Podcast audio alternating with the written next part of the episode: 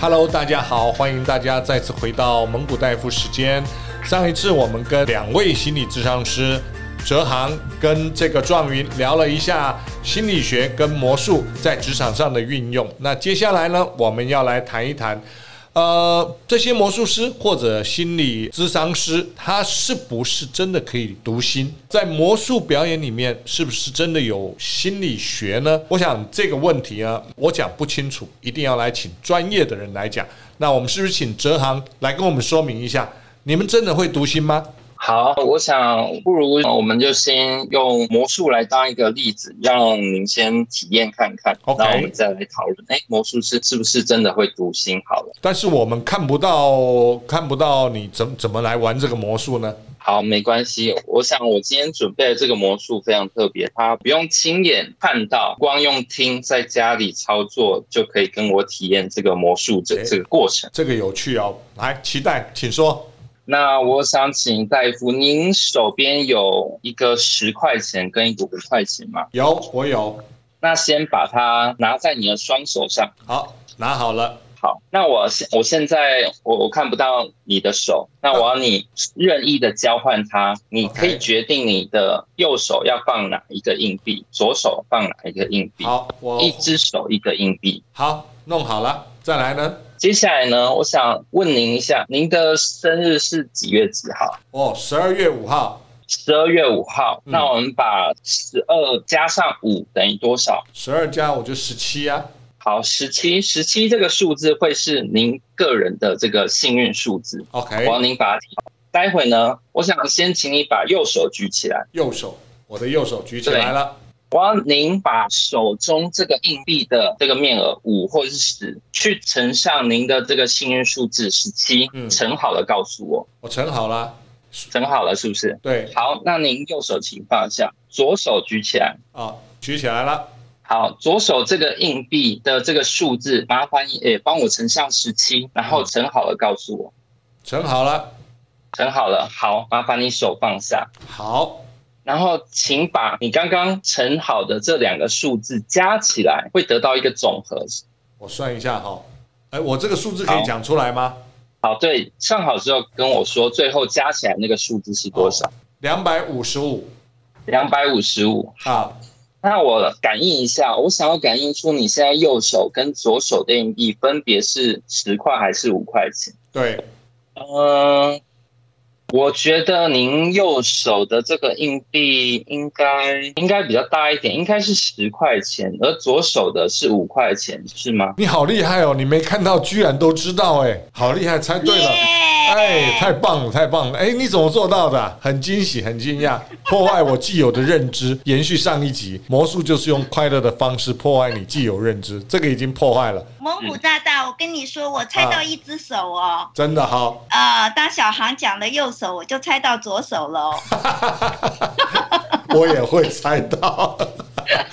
哎，这个是一个读读出来，这是一个很不一样的一种魔术方式哈，可以隔空这样子，然后透过几个数字的练习，然后加减，就可以猜出我左手右手分别握哪一个的钱币哈，哪一个是多，哪一个是少。那这就是刚刚呼应到我们刚刚的一个话题啊，魔术师真的能够读心吗？那我我能不能来请那个状元来跟我们简单讲一下，做这样的一种认知快乐的认知破坏？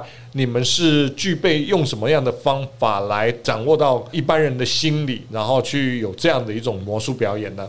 是，其实呃，我们在上一集就说过嘛，魔术里面有非常多的心理学概念。嗯、那认知心理学里面里面有分视错觉，然后他去弄坏、弄乱你的记忆，去影响你的注意力。对，甚至呢，还有另外一个叫社会心理学，然后去影响你的选择，让我们看我们怎么沟通以及如何说服人。这几个概念在魔术里面也都常常使用到。那像刚刚的魔术，其实它会用到比较多的注意力，还有一些认知的。能力，就是你怎么去处理某些魔术师交给你的任务。我们从这边的细节去观察出你哪一只手有什么东西，所以他很需要的是观察力，在这一个魔术里面。OK，我能不能猜一猜我自己的认知了？好，我自己的认知非常好。呃，我我猜一下哈，因为你讲的是用生日嘛，那生日每一个人的生日都一定不一样。那我刚刚的生日是假的哈，那我是随便讲，但是讲出来以后呢，啊，为什么可以让这个数字，我们从数字里面就猜出来，是不是某一个数字乘出来大于某一个数字的时候，右手边一定是十块，左手边一定是五块，因为它的那个不一样嘛。你生日跟那个数字乘的，你们讲的那些数字，它是不是有这样的关联性呢？想请问。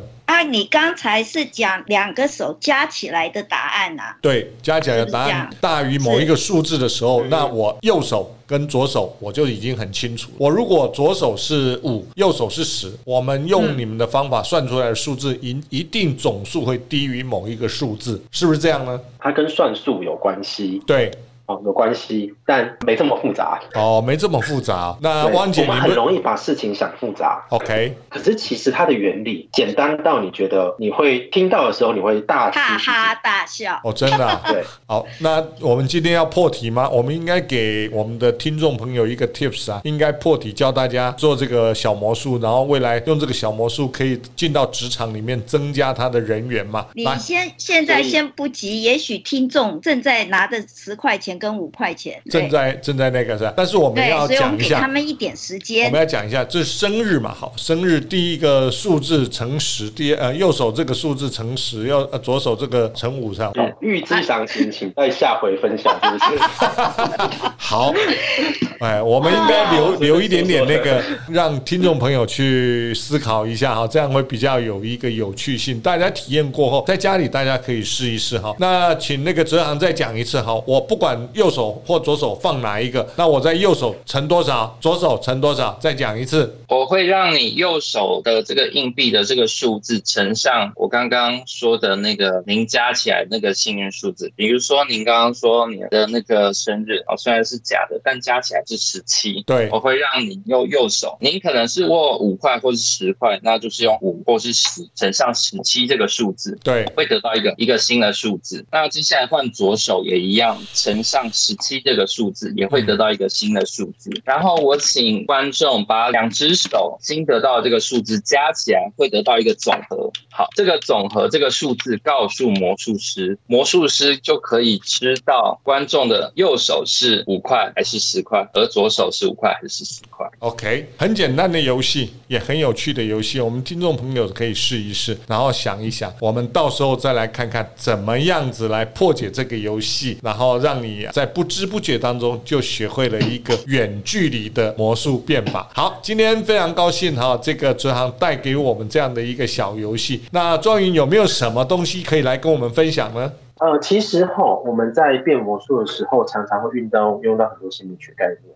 那我就其中讲一个我很非常喜欢讲的东西，OK，它叫做注意力。注意力什么意思呢我们常常呢会被引导到魔术师希望你去注意的那个地方。当你专注在那个地方的时候，你会忘记或是忽略其他地方发生的事情。这时候魔术很有可能的，魔术的某些机关以及它的一些手法，就在那个没有注意的地方发生。嗯那这个跟职场或是跟我们的人生有什么关系呢？其实我们很容易被引导到某些其实根本不重要的事情上面。那我会跟学生说，有时候呃，你的兄弟、你的朋友，他就会引导到对他们很有利的那个讯息上，以至于你会忽略了整体的讯息是什么样子。因为我们人都是从自己的角度去看事情，永远不会看到其他人的想法、其他人的概念、其他人怎么。做事情哦，这个非常重要哈。所以呃，魔术师呢，他的手法之一就是分散你你的注意力，让你去关注不是那么重要的事情。同样在职场上呢，我们有时候要跳脱开来，我们自己会不会陷在某一个小区域去钻牛角尖，而看到不重要的事情，它陷在里面，没有用比较高的格局去看事情的全貌，看不到全貌，我们就容易误判。这跟沟通是一样的。我们前几集有讲到，沟通最大的问题是什么？沟通最大的问题是，每一个人都从自己的角度去思考，我要如何回应你的话或者你的想法，而不是如何去了解你真正的需求。这是沟通最大的问题。同样的，魔术运用在职场上呢，也会带给我们这样的一个启发。如果你过度的去专注到不重要的问题，或者是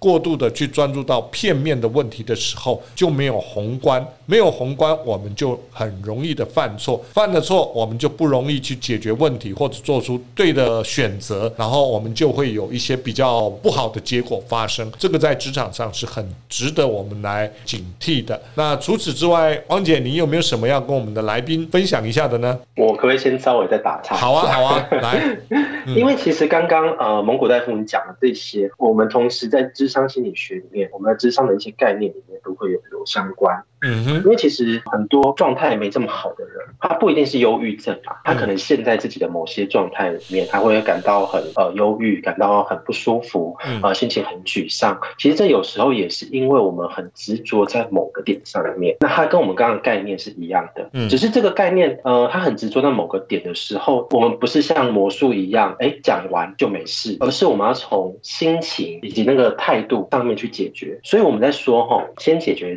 心情，在解。决事情，那我们讲用魔术来，只是带出一个概念，而不是说哦，我们只要选择某些事情就对了，因为他有时候过不去的不是那个事情而已，是他的戏过不去。OK，太棒了哈！刚刚我们的壮云呢就提到了很多东西呢，在跟人家互动的时候，要先解决人家的心情，再解决事情。同样的，在职场上，我们因为很多人以前我们台湾人常讲啊，不爽，不爽是什么？我心情不对了，但是那个事情对不对呢？他可能是。对的，但是因为我心情不对，我也会把它当成是错的。就像大部分的台湾人呢，会有一种讲法，比如说，呃，警察来跟一个老伯伯在路边摆路边摊的一个老伯伯开罚单，那开了罚单以后，大部分的人会讲什么？这没理呀，没有理。它就是一种心情的不认同，但是它合不合法呢？大家没有去想它了。其实它是不合法的，但是大家会先讲你合不合理，因为我们没有尊重长辈，所以不合理。它的 priority 不一样了，所以呢，我们必须在这个问题上先去解决心情的问题。所以，我们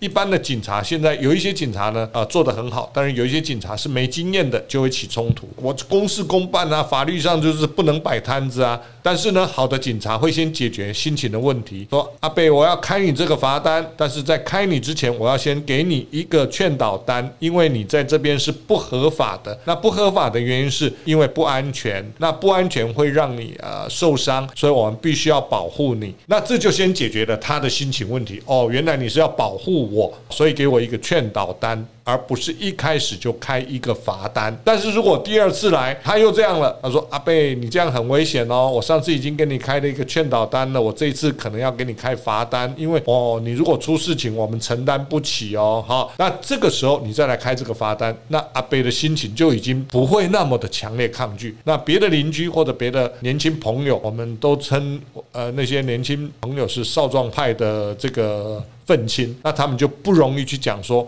你这个无理，或者你怎么样怎么样？因为我们同时解决了个人的心理，也解决了部分群众的心理，然后才最后才把事情啊婉转的、有技巧的去达成它。这个在工作上呢是很值得我们来思考的。很多人在职场上呢，他是不会去重视别人的心理，他只重视这个事情对或不对，该做或不该做。那从不同的角度，也许都对；从不同的角度，也许都该做。但是当我们把心理学放进来的时候，或者古人有讲嘛，中国有句古话“事缓则圆”。这个释缓主要就是让你透过时间来观察别人的心理需求、心理的状态，然后你先解决了心理的问题，你自然而然就能够有效或者是和缓的去解决事情。我想今天的很高兴哈，让哲航跟这个壮云来跟我们空中表演的魔术，哎，让我很惊讶，打破了我的认知。那也谢谢这个壮云来跟我们剖析背后的一些心理学。我想听众朋友一定都学习到非常。多，而且我相信，经过今天这样的一个练习，也许你开始对魔术运用心理，然后运用在职场上，开始有兴趣了。那如果有兴趣，麻烦你在我们的 Facebook 上面留言，好，让我们知道您的问题，我们也会认真的去回答。今天我们的节目呢，就到这边，谢谢大家的收听啊，也欢迎各位有空的时候再继续回来听我们的蒙古大夫，我们会不断的创新，让你有心情不一样的感受。当然，我们更希望能够破坏你的认知，当然是很开心的破坏你的认知，让破坏认知来变成一种新的学习。谢谢大家，谢谢，拜拜。好，谢谢，谢谢，要在 FB 上留言哦。谢谢，好，拜拜，拜拜。